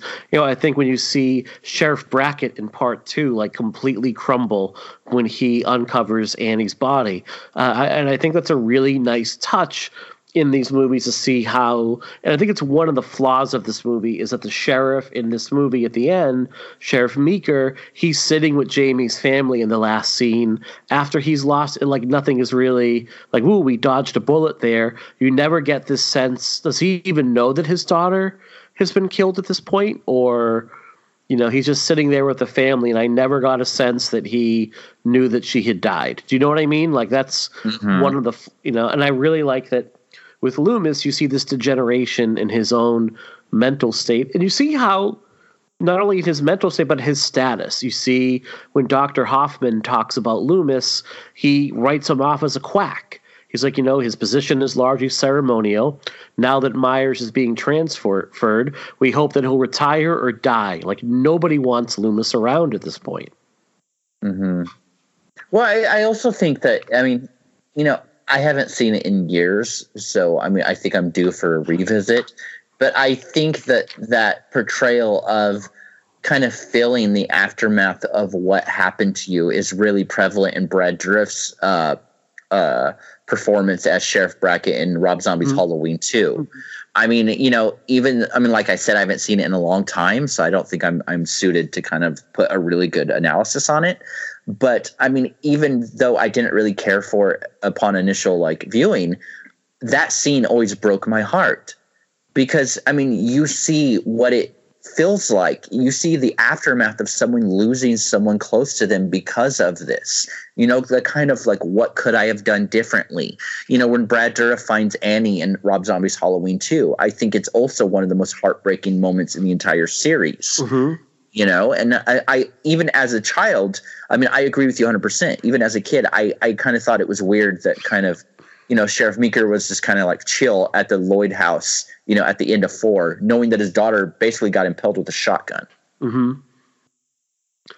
and speaking of you know not getting speaking of getting impaled with a shotgun um so Justin, you had mentioned you know Buechler, uh, who did some of the effects work on Halloween Four, and this is coming off of directing Friday the Thirteenth Part Seven, The New Blood, which is a movie that is notorious for getting hatcheted to pieces by the MPAA, and it's interesting that uh, Halloween 4 gets by relatively unscathed overall. There is a lot of graphic content in this movie. Uh, you know, when you were putting together the supplemental materials for Halloween 4 and 5, did you come across anything that kind of spoke to why these movies were allowed to slip under the radar? Was it just that Friday the 13th had become such like a, a, a beacon for everything that they didn't like the MPA did not want to see in movies that all of their attention was laser focused on this and Michael had been out of the picture since 1981 like what was the reason why Halloween 4 could get away with a bit more? When it came to these blu-rays the folks that were behind them really didn't want to invest anything. In fact I had to convince them to even to have the the single commentary track on each one that I did so mm-hmm. I didn't have the opportunity to include a lot of content that I would have loved to have included on both of these. However, I, I think that what happened was exactly what you said that the Friday the 13th franchise had become the pariah. And that is where everyone was sort of laser focused within the MPAA. And so they're hatcheting these movies apart and for for really no good reason other than what maybe to send a message or something, but for whatever reason, a lot of other movies sort of got to sneak around the, the system within that time frame because of how everybody was hawking around Friday the 13th. So I do think you're correct in that regard that mm-hmm. it's just the Friday the 13th influence is really what it was. That's the looming sort of bad boy in the room as opposed mm-hmm. to Halloween being being acknowledged as that. Yeah. And this is the first Halloween. I mean, Halloween 3 is also really graphic in its violence overall, but it's a much different kind of violence. Right. You know, before this, like Myers, outside of the, I think the hot tub scene, by and large, was just a, a, a poke him type of killer, like poke him with a knife and watch him bleed. Here, you get like a real variety to the kills overall. You have a head crushing scene, you have the thumb through the forehead, you have a shotgun impalement. Um, it, it's you know you you have a guy pissing in a bush, shotgun to death by his friends. Yeah. Oh, that gets me every time. So it's just interesting that this one has a much more, a much wider variety of kills overall. It's pretty interesting. It is, yeah, for sure. And I think that what is often overlooked about the first two films, though, too, is that they're, you know, what's more horrifying? The fact that someone kills someone else but the fact that they delight in the process. Mm-hmm. And the playfulness that Michael has in staging the bodies, in setting things up for the pranks when doors open and a body falls down. Like, mm-hmm. think about, and, and I, I, guess Behind the Mask kind of alluded to this in a strong way as, as a rarity. But when you think about what it would entail for him to have to do this, to mm-hmm. pull all these insane pranks with the bodies of dead people, and stuff like that, like that's, mm-hmm. that in many ways is sicker than just pure murder. And so that it's not new that Michael is delighting in the bizarre and the arcane. That began with the very first film. What's new here is that we're keeping the camera on him as he does his nasty parts. And that mm-hmm. with part two and is expanded with part four. I think, and Jerry, you and I talked about that a bit when we did our Halloween one episode. We kind of debated whether Michael really understands what he's doing? Like, does he think like, oh, this is all in good fun and it's all a prank? And we're gonna. This is the trick part of trick or treat, or does he? You know, is there? It's like this almost like some childlike thing to him overall. He doesn't quite fully grasp what he's doing, and I and I, I really like that you kind of hit on that, Justin. That you know there is this playful kind of side to Michael that there's maybe that's the reason he only kills at Halloween um, is because like he gets to do tricks on people and it's acceptable for him to do so. Right. Well, what what I also think about Michael Myers, uh, and it's interesting because it's a fairly new movie. I, I think maybe like ten or maybe twelve years old. Is I kind of associate Michael Myers with the character of Sam for trick uh, from Trick 'r Treat. Mm-hmm. You know what I mean? Like it's not maliciousness per se. It's more of like Sam kind of embodies that spirit of Halloween, that trick or treat thing. You know what I mean? It's not like calculated like I'm going to ruin this person's life. It's the spirit of Halloween. And I feel like Michael is pure evil. And it, you know, what does evil like to do other than destroy? And I think part of playing those tricks on Halloween is part of destroying the fun of it. And I, I, I think Michael, uh, Michael Myers, I don't think he really kind of knows what he's doing per se, but at the same time, I feel like there's this kind of devilish satisfaction that comes from setting up these kind of horrible horror pieces. I think you're right. Yeah, and I, I think that I I think that you can look at those two characters as like different sides of a very similar coin overall. Um, so I I would like to move on a little bit if that's all right. If we can sure. maybe talk a little bit about the human character. We talked about Loomis, uh, but I'd like to talk about the teen characters a little bit. Rachel, um, in a Danielle Harris is Jamie, um, in a little tip and a little nod to a non-returning Jamie Lee Curtis. Because I think Danielle Harris gives maybe the best child performance of any kid in a horror movie in all of the 80s and early 90s overall. No doubt. Well, I, I think one of the biggest uh, tragedies in the hall, the Halloween series. Uh, I mean, obviously, Laurie getting killed off. I mean, just completely unceremoniously in uh, Halloween Resurrection. But I also think the jump from Halloween four to Halloween five is one big, uh, a big one for me. You get a character like Jamie Lloyd who is so identifiable and relatable in Halloween 4.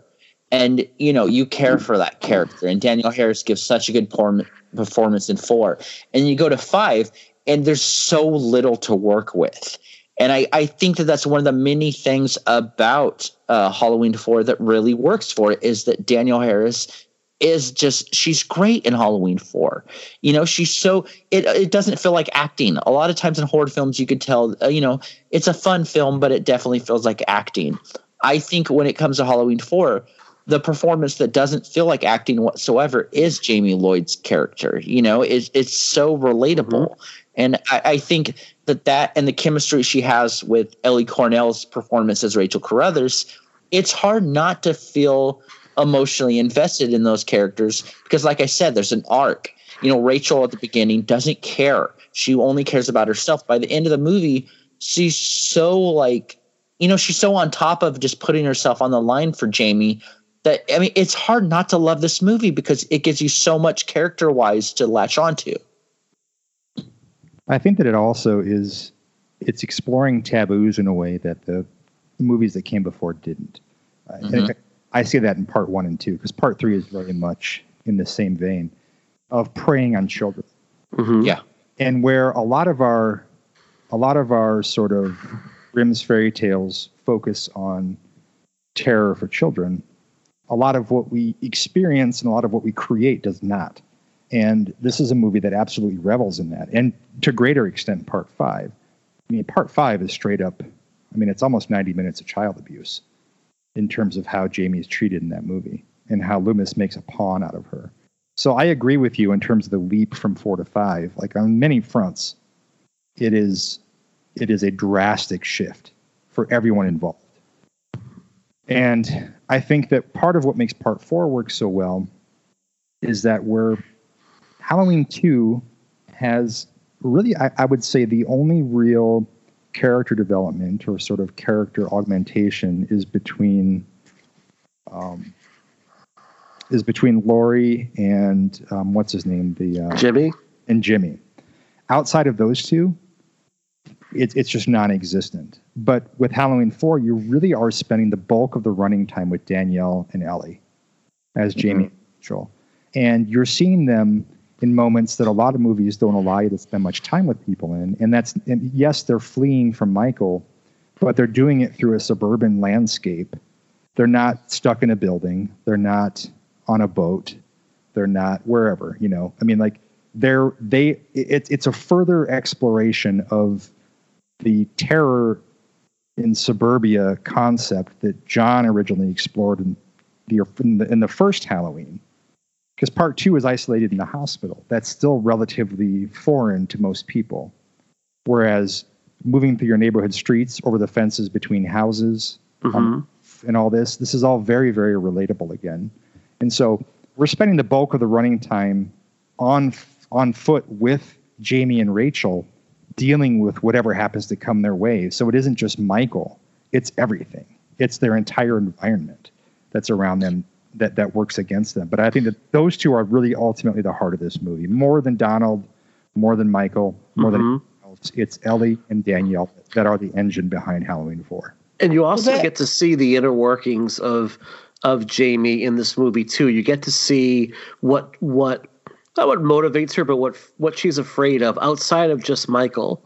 And you see that in that dream early on when she in her dream she says to Rachel, like, "Do you love me like a sister?" And dream Rachel says, "Well, you know that we're not really sisters." And to what you had said before, Jerry, this like real fear of being alone and not being a part of something is so deeply entrenched in in her, which how could it not be at that age losing you know what she's lost and then when her foster parents find her she's in her closet clutching that box of mementos to her uh, well, with all her pictures in it. well that and i mean even from a character standpoint what did jamie have at the beginning of halloween 4 uh, she had a foster uh, family with a big sister. I mean who doesn't look up to their big sibling? You know growing mm-hmm. up my big brother was everything to me. Jamie, her big sister, foster sister, doesn't really care about her at the beginning. You know, her parents are deceased, and the only family that she has is a mass murderer. You know that people make fun of her for. Mm-hmm. You know, it, it's it's easy right from the get go to latch onto this little sweet character because I mean she has nothing going for her. You know, you want her to overcome that. And what I think Halloween 4 does so well is before the kind of danger comes into the movie as far as the residents of Haddonfield. You learn to love every single one of these characters, mm-hmm. even the minor characters. I mean, I know it's not blatantly addressed, but I know the original intention was uh, Lindsay, the friend of Rachel that drives them to the place, was mm-hmm. supposed to be Lindsay Wallace, kind of grown up 10 years later. Mm-hmm. You know, and just the idea of the city, no one got out of it after the original aftermath. You know, just the city of people dealing with what happened and trying to make sense of their lives and who they were mm-hmm. and what they were a part of when it comes to the city. It's so easy to get on board with that right from the beginning, even mm-hmm. before the shape shows up to kind of like wreak havoc on everything. Yeah. I'm going to take ish small issue, Jerry, with one thing you've said sure. a few times about Rachel is that she's completely selfish in the beginning. Because I don't necessarily feel that's true or that's fair. I mean, she's a 17, 18 year old girl who's been excited for this date for a long time, right? I mean, really looking forward to it. Yeah. She's told, like, oh, her pa- mom hangs up the phone and is like, yeah, our sitter canceled. You have to cancel your plans and watch your your foster sister. So there's really no time to process. And her reaction isn't to argue. It, it well, she argues, but it's not to like throw a pitch a fit. It's not to like scream and yell. It's almost playful banter. She's like, "Geez, you know, you're messing up my future relationship," and all the way like she takes it to the point of like, you know, you might not get any grandkids now because I have to cancel my date tonight. So there's almost a playfulness to it overall. But, and and Jamie hears this and is obviously really sad. And what does Rachel do? Rachel doesn't say, well, serves her right. She immediately goes to Jamie and says, all right, we can go trick or treating if you want. We can go for ice cream. I'm really sorry if I hurt your feelings. That's yep. not the mark of a really selfish person. That's the part mark of a person I think being emotionally honest. No, I, I understand that, and I'm I'm not arguing or saying you're wrong, but at the same point, counterpoint to that, her whole demeanor is uh, about herself. Even from the beginning, even the, from the beginning, she's talking about you know not wanting to eat something because you know she's on a diet. She wants to appeal mm-hmm. to, to to Brady and all this stuff. hundred percent of her desire is trying to impress this guy. You know, and I I I mean I could yeah, be but those eyebrows I, though. No, no, I I understand, but I could be wrong. But at the same point, I I mean, even growing up, I always felt like apologizing to apologizing to Jamie was only because Jamie saw that. Do you know what I mean? Like we've we've all been there to, at some point of our lives where we're just kind of only thinking about ourselves, and it's mm-hmm. only like when faced with the reality of the situation that you kind of feel bad and realize that you're not you're not the focal point of the world. You know what I mean? I, I feel like, and maybe I I kind of worded it wrong when I said she's completely selfish from the beginning. But what I mean, like, really is that she kind of doesn't see the whole picture until it's kind of brought to her face. You know what I mean? Like, mm-hmm. she doesn't realize that, like, there's other people kind of going through stuff.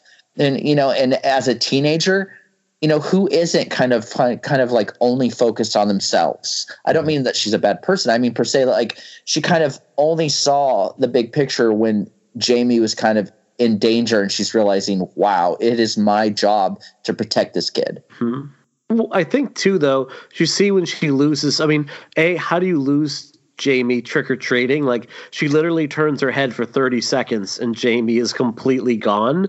Um, but she freaks out. I mean, she does like really look for her at least.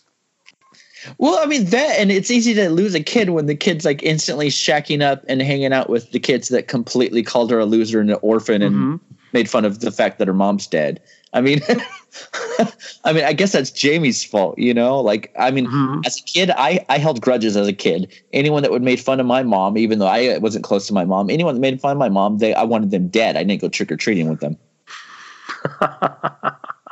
oh man! So, what else can we say about about Rachel because I think that she she is one of the better final girls, and I honestly don't think that she gets her. I don't think that she gets the credit that others do overall. Like she, I could almost hold her up there with like not quite as high as Ginny in Friday Part Two, but not too far below that. And I think it's because she's you know killed off so casually in Friday the Thirteenth Part Five that we don't regard her um, a Friday the Halloween Part Five that we don't regard her like we should. But I think she's a pretty great character overall and a pretty tough character. I do, and she's a okay. protector. You know, she's one of the mm. things we're not offered in a lot of Friday the Thirteenth films is anyone serving as protector. If you think mm-hmm. about what she did through Halloween Four, and even in through you know as far as she got into Halloween Five, is that she always was putting. She was always ultimately there for Jamie.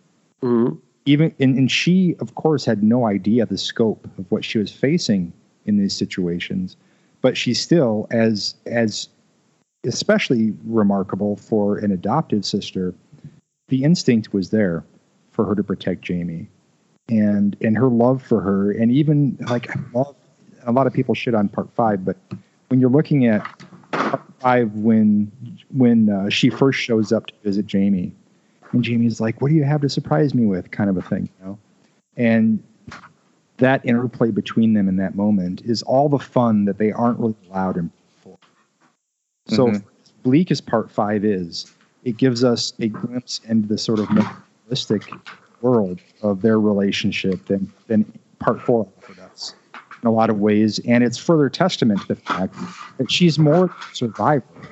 She's a proactive, like protector she's she's the guardian angel in a series that really doesn't have any guardian angels because even Loomis is largely ineffective against Michael Myers. Clearly, I mean, mm. sequels and how many movies and how many people died on watch, while he allegedly knew everything about Michael and what his intentions were. Oh, totally. And I, I think one of the many great things about Rachel is, you know, even though I said that I, I, I do I d- indeed feel that like she's kind of selfish at the beginning. I think my favorite heroes or my favorite characters in any films are the ones that kind of start out as something small and rise above to be something special when it faced with adversity, you know? And I, I think the character of Rachel Carruthers kind of speaks on that. You know, by the end of four, I mean, how many times has she put her life on the line for this kid who mm-hmm. ultimately, really, I mean, like I said, isn't even her blood relative? You know what I mean? Like, like she is just.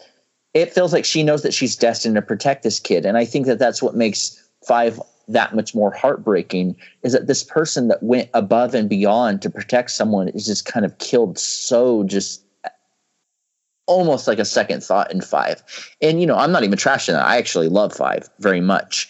Uh, but I, I also think another thing about four that maybe people don't think about or don't talk about as much as much is the cinematography. I mean, you know, Peter Collister shot the film, and I, I think it just looks gorgeous. And it's such a good film. And it, it kind of has a cinematography that you don't see in a lot of slasher films.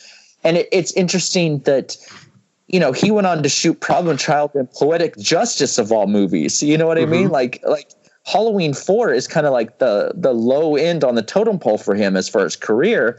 Mm-hmm. But I mean, the film looks great. I think it's one of the best looking Halloween films in the entire franchise. I think I love the lighting of the movie overall. I love some of the candlelit scenes. Um, I caught something on my la- last viewing of it. There's a scene where the deputy and oh god, I'm drawing. I think it's um, Kelly are speaking to one another, and when you look in the background, like way in the background is Michael. Um, very similar to how he would appear in part one or part two. You can just see the outline of the mask way in the background, and it's a really subtle thing. They don't really draw that much attention to it. And I think I've seen this movie a dozen times, and that was the first time that I had ever noticed it. I think Grady's death against that big bay window and the moonlight streaming in from it, it's actually a scene. Mm-hmm. Um, I think that Joss Whedon kind of replicates in one of the Buffy the Vampire Slayer episodes with the death of um, Jenny Calendar at the hands of Angelus. I thought that was a little nod to uh, Halloween Four with um, Brady's death. Yeah, I really did feel like I'm like, hey, that it reminded me of that in watching it. I think that's a really grotesque but beautiful scene uh, at the same time overall. Um, getting back to a little bit of the characters, like I, you know, you have a character like Brady who is kind of a scumbag. Um, the moment his date is, can you see it? The moment that Rachel cancels his date, he immediately looks up and eyeballs Kelly. Like his plan is set in motion less than two seconds after his date is canceled. you kind of knew where he was going to end up that night, and he doesn't look all that disappointed overall. Um, but even he has this kind of redemptive arc where you know he ends up sacrificing himself um, as I watch my old cat like slap my kitten in the face for no reason. Even he uh, ends up redeeming himself by protecting these two women. Um, well, I, I think that's what Halloween Four is essentially. Is it's a film about people redeeming themselves. You know, you have you have uh, Rachel, you have Brady, you have so many people that kind of find their inner courage throughout the film. And what I what I think is funny, and I've always loved this line, and it's one of the most quotable lines from any Halloween movie, is that very scene where in in the kind of like pharmacy slash costume pair the place. And what I love about Halloween Four the most, more than like the really deep, I think, themes that go on, is how quotable the movie is. Mm-hmm. You know, you, you think about Carpenter's original and there's like totally, but other than that, you know, maybe, you know, one good scare, that kind of stuff. But the fuck you Wade scene in Halloween 4, I mean, we've all known one douchebag named Wade. We've all, you know, in our life, there has to be at least one. So that is the one scene of that film that I could watch over and over and over that it just it takes that it takes that dread that the whole movie has set up before it and kind of gives you that kind of like you know like spirited kind of carefree mentality for a little bit that you find yourself laughing before like the the shit hits the fan essentially you know and what's funny is you never see Wade again after no. that scene, right? No. He's just Wade. He's Wade, just, Wade moved. Wade moved to another city that yeah. very day because he was so embarrassed. Wade is in there like just to get or something. Yeah, Wade just lives to get dunked on, and then that's it. That's it for him in the movie. It's great. So, speaking of the pharmacy scene, I kind of want to talk about some of the nitpicks I have with Halloween 4. Number one, does anyone else find it really unsavory that this little pharmacy is selling the same mask that this dude who 10 years ago killed 16 people on one night and like okay. hey here's this mask from that yeah. night let me speak to this comment i made earlier uh, Villisca, iowa Villisca, iowa has nothing in terms of like draw it really only has its, its history with this one axe murder which is fucking horrendous uh-huh. They have in town well for many years they had in town a museum that had three axes hanging in the window along with a billboard that proudly proclaimed Axe Murder Museum. And then in front of the house is a sign that was, it used to be in this shitty, like haunted house, blood spattered f- font. It said Villisca Axe Murder House. And thank Jesus. God, actually cleaned that up now. And they've actually given it a proper, as silly as it sounds, it has a proper font and a little more respectable presentation where it still says Villisca Axe Murder House, but at least it's not in blood dripping letters now. So, what I will say is this that town, whether everyone agrees with it or not, has been forced by the world to embrace its legacy. Mm-hmm. It's not outside the realm of reason that had well, would experience the same because yeah. towns become known it, when I mean, I grew up in in Iowa and in Wisconsin, where all my family's from. So Milwaukee was part of the general discussion. But I would argue, for the world at large, Milwaukee is known for one person, and it, I, I would be interested to hear if either of you would know who that person is. It's Ed Gein, right? No, Ed Gein was in Plainfield, Wisconsin. Oh yeah, Wisconsin. Okay, yeah, yeah. Milwaukee is Jeffrey Dahmer's territory. Oh, yeah, you're right. That's, that's where his apartment was. That's where all of his mm. crimes took place, and well, most of his crimes. And and so, like to the world, Milwaukee is is Jeffrey Dahmer's territory, and they give tours, like guided tours of the Jesus out and stuff like that. So I'm not saying everyone agrees with it, but it is legitimately understandable that Haddonfield would stock the mask of that sort of like paying not tribute, but that plays off of the history of the area. And this is also a point. A lot of people say the mask in part four sucks and the mask in part four and part five is worse.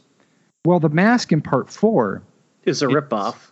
Yeah, it's it's a marketed piece of merchandise based on what people thought the mask in part one and two was. And what's funny mm-hmm. about that, as the guy who worked at Trancas Films, and was dealing directly with all the merchandise, a majority of the merchandise that it's come in the wake of Halloween 78 has been from that same perspective. And that's how a lot of it, a lot of people point at and go, what the fuck? Mm-hmm. How did that happen?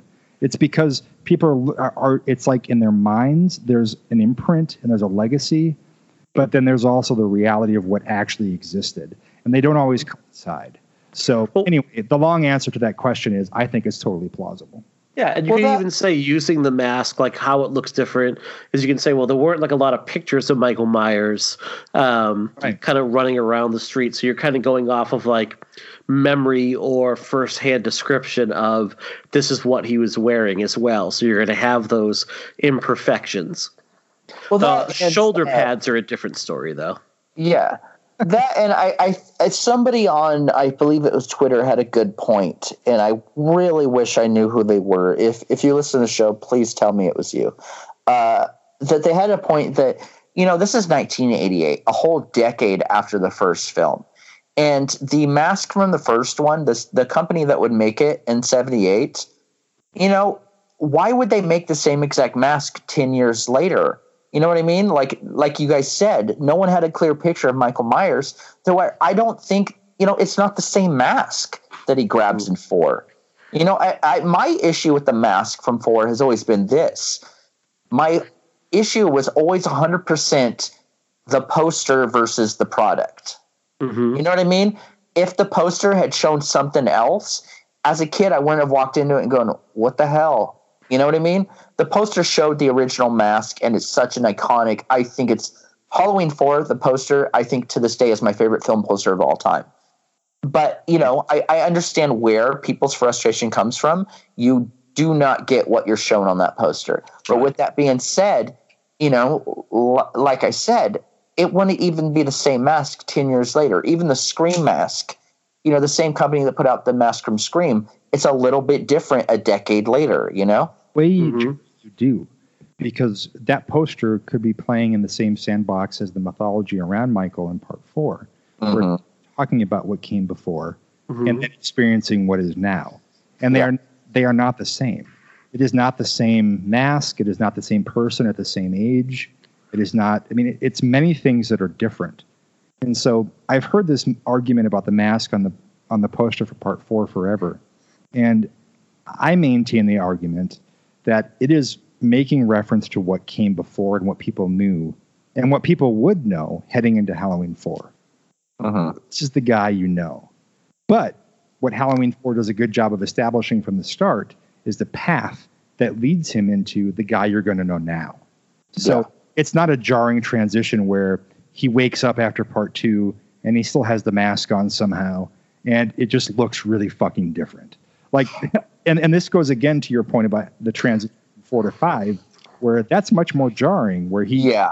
goes into the well, heads down the river, and all of a sudden his neck is six inches longer, and all of a sudden his nose is bigger, and the rest of these things like wait a minute that's not the same like that's different than what they had to do here. You know what i mean? Well that, that and i mean the jump from two to four i understand that it was a decade jump. You know obviously the mask is going to be different. Even the company that within the movie's fictional narrative the mask is going to be different. But five takes place a year later and is supposed it is supposed to be the same mask as four. So i understand the frustration right. for five you know what I mean? Like even even my son, he's ten years old, and five is the the movie where he's just like, I do not get this mask. You know, it looks nothing like four. I wish they had kept the bandage look. Yeah, I really, and, and it'd be, you know, this is a, a great movie for what ifs. Like, what if they decided to veer away from the Strode connection. Um, what do we get? Well, we will we get like Curse of Michael Myers at that point. Um, what if we kept the bandage look overall? Because that is a that's a badass look.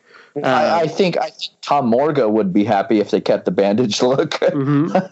in the, yeah, I mean, he played he played Michael in those scenes. mm-hmm. So I just think that looks so cool. I just you know it's much much different overall. Um, but you know, and I think that speaks a lot to Akkad's involvement, saying this is what a Halloween movie has to be going forward, and it's going to be tied into the Strode family, and also this is going to be semi the look of the mask. We're going to have you know the the jumpsuit and we're going to have the mask no no matter what overall.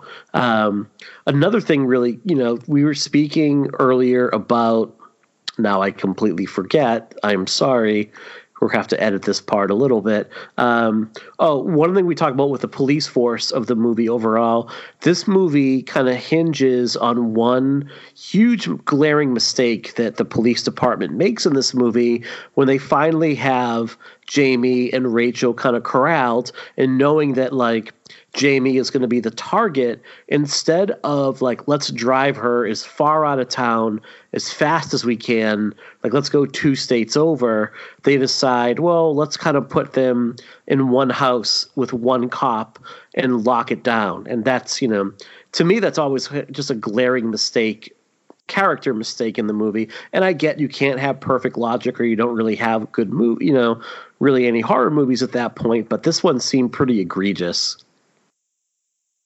the kind of deputy or cop that was assigned to watch over them basically spent his entire time rocking back and forth in the rocking mm-hmm. chair.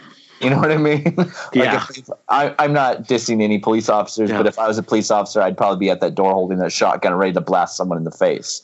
Like I think that guy was just so chill, mm-hmm. just you know, just just hanging out in the rocking chair. I mean, it, it, it's funny to watch it's kind of easy to see how Haddonfield's police force got slaughtered two movies in a row. Like they're not exactly a well-oiled machine here. Well, I can understand them getting slaughtered by a man in Black with an Uzi, you know, but I mean, you know, there's there's no way Michael should have infiltrated that house in four. But I mean, it's fun to watch. Hmm. So we're getting a little bit long here, so I do want to talk about one more thing before sure. we kind of have our final thoughts. What do we think of the ending of this movie? I think that it is one of the best horror endings of all time. And that is the other scene that I kind of wanted to mention regarding Loomis. There is such a pain in Loomis's face when he sees mm-hmm. Jamie on the top of that stairs that he doesn't give a flying what the repercussions would be. He's ready to shoot Jamie right in the mm-hmm. head. You know, because yeah. he doesn't want to go. He doesn't want to go through this crap again. He already went through it with Michael. He's not going to do it again. Loomis did not care, and he was ready to shoot a child at that moment. Like that's how that's how emotionally devastated he was by the fourth film. I think it totally served the purpose that it needed to, which is to uh-huh. discussion among fans and to encourage people sort of hypothesizing about what may be next. I remember my buddy Matt and I, who was my like horror pal when I was a kid. He's the one who got to subscribe to Fangoria and then pass them off to me between classes in school and elementary school, like contraband. And we were at a writers' conference at Cornell College in Mount Vernon, Iowa, and we were riding the bus home. And I'll never forget this. He and I just spent the entire bus ride back from Cornell to to our school discussing what happens next. Like, I can't believe this. Like, is it going to be Jamie or, or like, what's the connection with Michael? And it was very much, and, and you know, if it's, if it's grabbing two kids that way, it had to have captured everyone in that regard.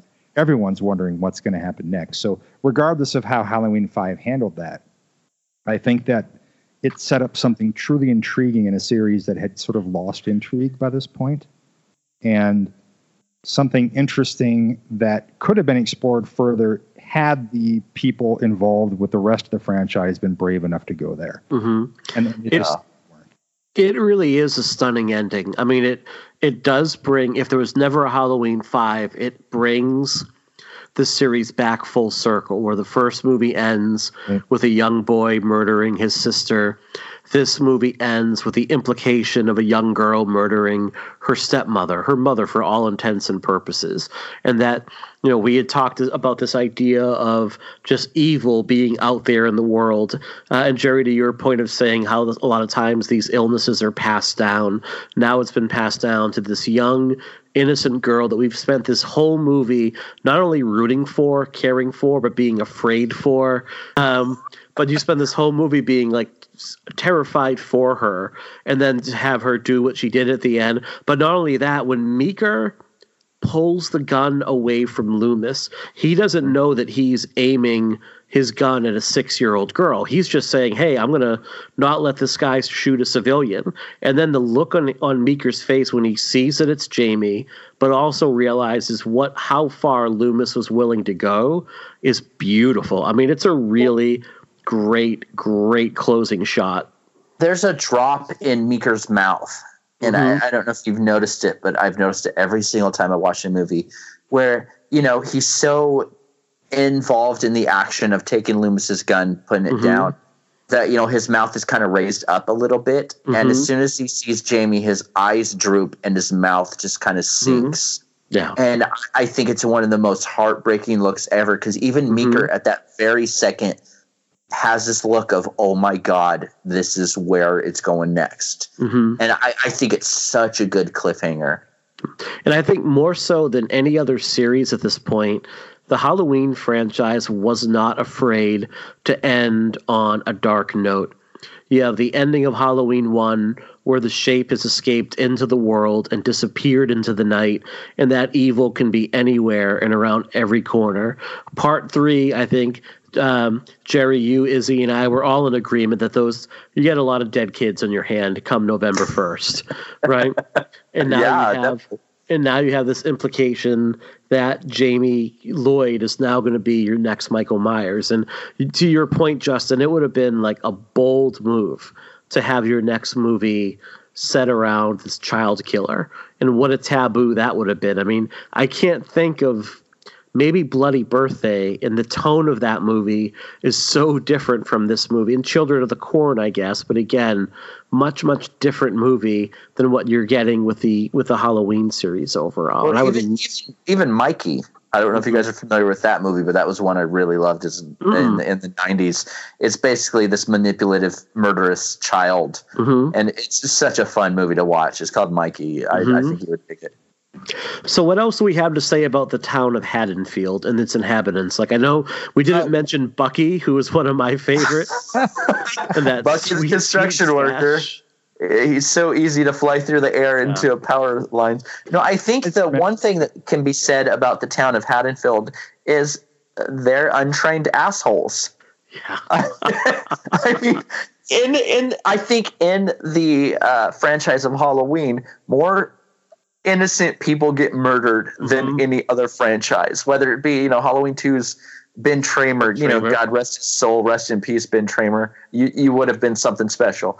Or Halloween four, I forget his name, you know, but I mean that guy was just like in the park and they just mowed him down because the yeah. bushes, you know, like I, I yeah. Haddonfield's Haddonfield's fucked up. But I also yeah. think, uh, you know, I don't know if he's from Haddonfield, but one of my favorite scenes in the movie, and I know Justin appreciates this character too, because I mean, I interviewed Justin years ago, and one of the things that we kind of clicked about on this character is Reverend Sayer. Oh Jesus! How do we not oh, talk about him? God, that is one of the coolest characters ever committed to film, I think. And I would love to see a movie just about that guy and his quest to kill those demons. He has to be cousins with with Crazy Ralph right? And it offers for me. You talked Jerry about your favorite moment with with Loomis, and I I agree that that moment is powerful in the gas station and the diner.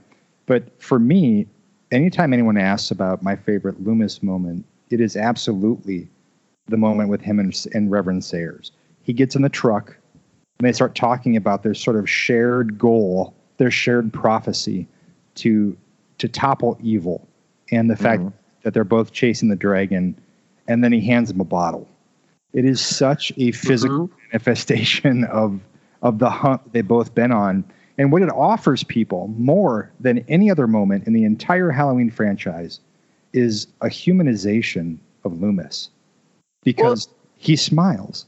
He, yeah, Loomis he recognizes it's a very similar kind of crazy that he has. Yeah. Well, that I think there's two scenes. I think there's two scenes in the franchise that really shows that side of Loomis. Uh, the first one is Loomis trying to scare the shit out of Lonnie in the first film. Get your ass out there. And he has such a like devilish look on his face, like. and so in the fourth, himself. No, right? And then the fourth film, it's with Reverend Sayers. It's like Loomis has that smile, like almost a break from the hell that is coming his mm-hmm. way. Right. Kind of enjoy this soft moment with this fellow traveler who seems to be on the hunt for the very same thing right. he is. Absolutely. Well, it's this recognition that you're not completely alone in the world, that others share your mission, that you don't have to walk this completely lonely path and that's what I'm saying about Halloween 4. You know, it's it's on face value, yeah, I understand that. It's very much on the surface a slasher movie. People discount that and the reviews were brutal when it came mm-hmm. out.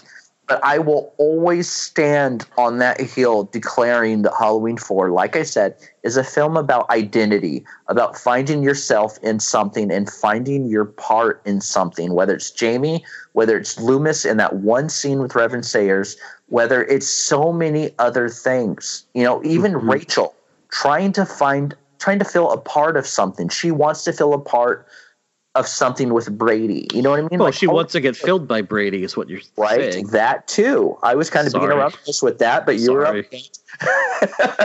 but no, I think Halloween Four of all movies is about that, and I I think it's just a perfect film in general about it. Mm-hmm. I do think that it's important, like I said in Halloween three, and I maybe Halloween two or you know all those episodes. I do think that we should discuss even briefly the contributions from Alan Howarth, okay. because Halloween four. Uh, wow, that's crazy. Sorry, I just saw an uh, uh, article on something. Uh, Alan Howarth, I think, added more to Halloween four as far as soundtrack than most people did in the entire series, aside from Carpenter. Mm-hmm. Uh, you know, I love the soundtrack for the first Halloween with a passion. I think uh, Howarth and Carpenter doing the second film is great. Halloween three is great. But when it comes to writing and having music on as a background, my go-to album has always been for over a decade now has been the Halloween 4 soundtrack. I think it is one of the best pieces of original music for a, a film ever composed. I think it's it, it, it, invokes that spirit, that kind of aesthetic of Halloween so perfectly, and I, I just have nothing but great things to say about it. I agree. I mean, I, have I've been a fan from the beginning, and I've mm-hmm. I've bought every every release of every Halloween soundtrack that has ever existed as they came out. Mm-hmm.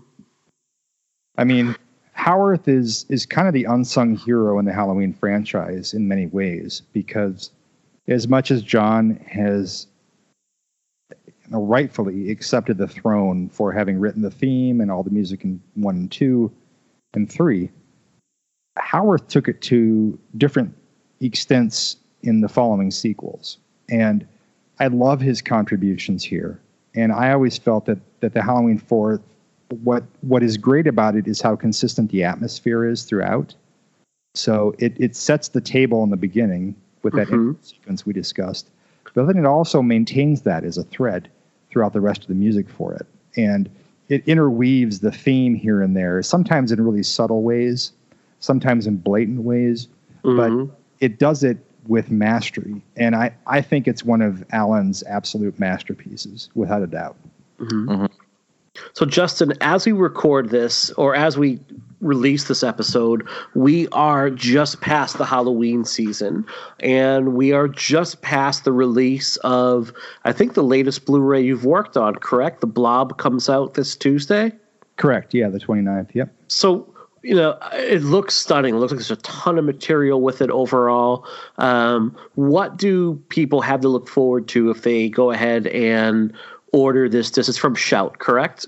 Yeah, it's from Shout and Scream Factory. Scream Factory. So, what would you say? Like, give us your. What would you say? People. Why would people? Oh my God, I am getting to the point where I can barely talk. So, please bear with me for a moment. Um, tell people what they have to look forward to when they order order this re-release of the Blob. There's so much on there. There's a, I have a new commentary track with where it's just me and Shawnee Smith. Mm-hmm she is so charming and sweet on that track. Watching the movie for the first time since it came out, and it's it's so I just love how endearing she is on that track. Mm-hmm. A lot of interviews from all sides of the production, from directors on through special effects, on through I mean like really you name it, and and I. My next two releases I had no breaks on, and that's the Blob mm-hmm. and Big Trouble in Little China, and the Oof the list on Big Trouble was just announced a couple days ago too, mm-hmm. and on both of them, I just never, I just couldn't stop myself. Mm-hmm. More and more people on board, and it's such an honor to be a part of both of these. So, I, I mean, the Blob is a solid release. It is far and away the most extensive disc you're ever going to find on this thing, and the same thing for Big Trouble. Plus, with Big Trouble, we have a steelbook. There's a vinyl package you can get. There's a lot of different packages at shoutfactory.com if you want to take a look at those and, and see mm. what you find. And then I have a whole bunch of other stuff in queue after that too. Well, that There's, and uh, from from an you know outside outsider's perspective, you know, because I had no uh, involvement in those releases. Just, I mean, as a fan, you know, Scream Factory sent me a copy of the Blob Blu-ray already to check out. And I spent, I'm not joking, at least five days going through all of those special features. Sorry. And honestly, as a fan of the film since the beginning, I mean, it was one of the first films that I saw in the theater by myself.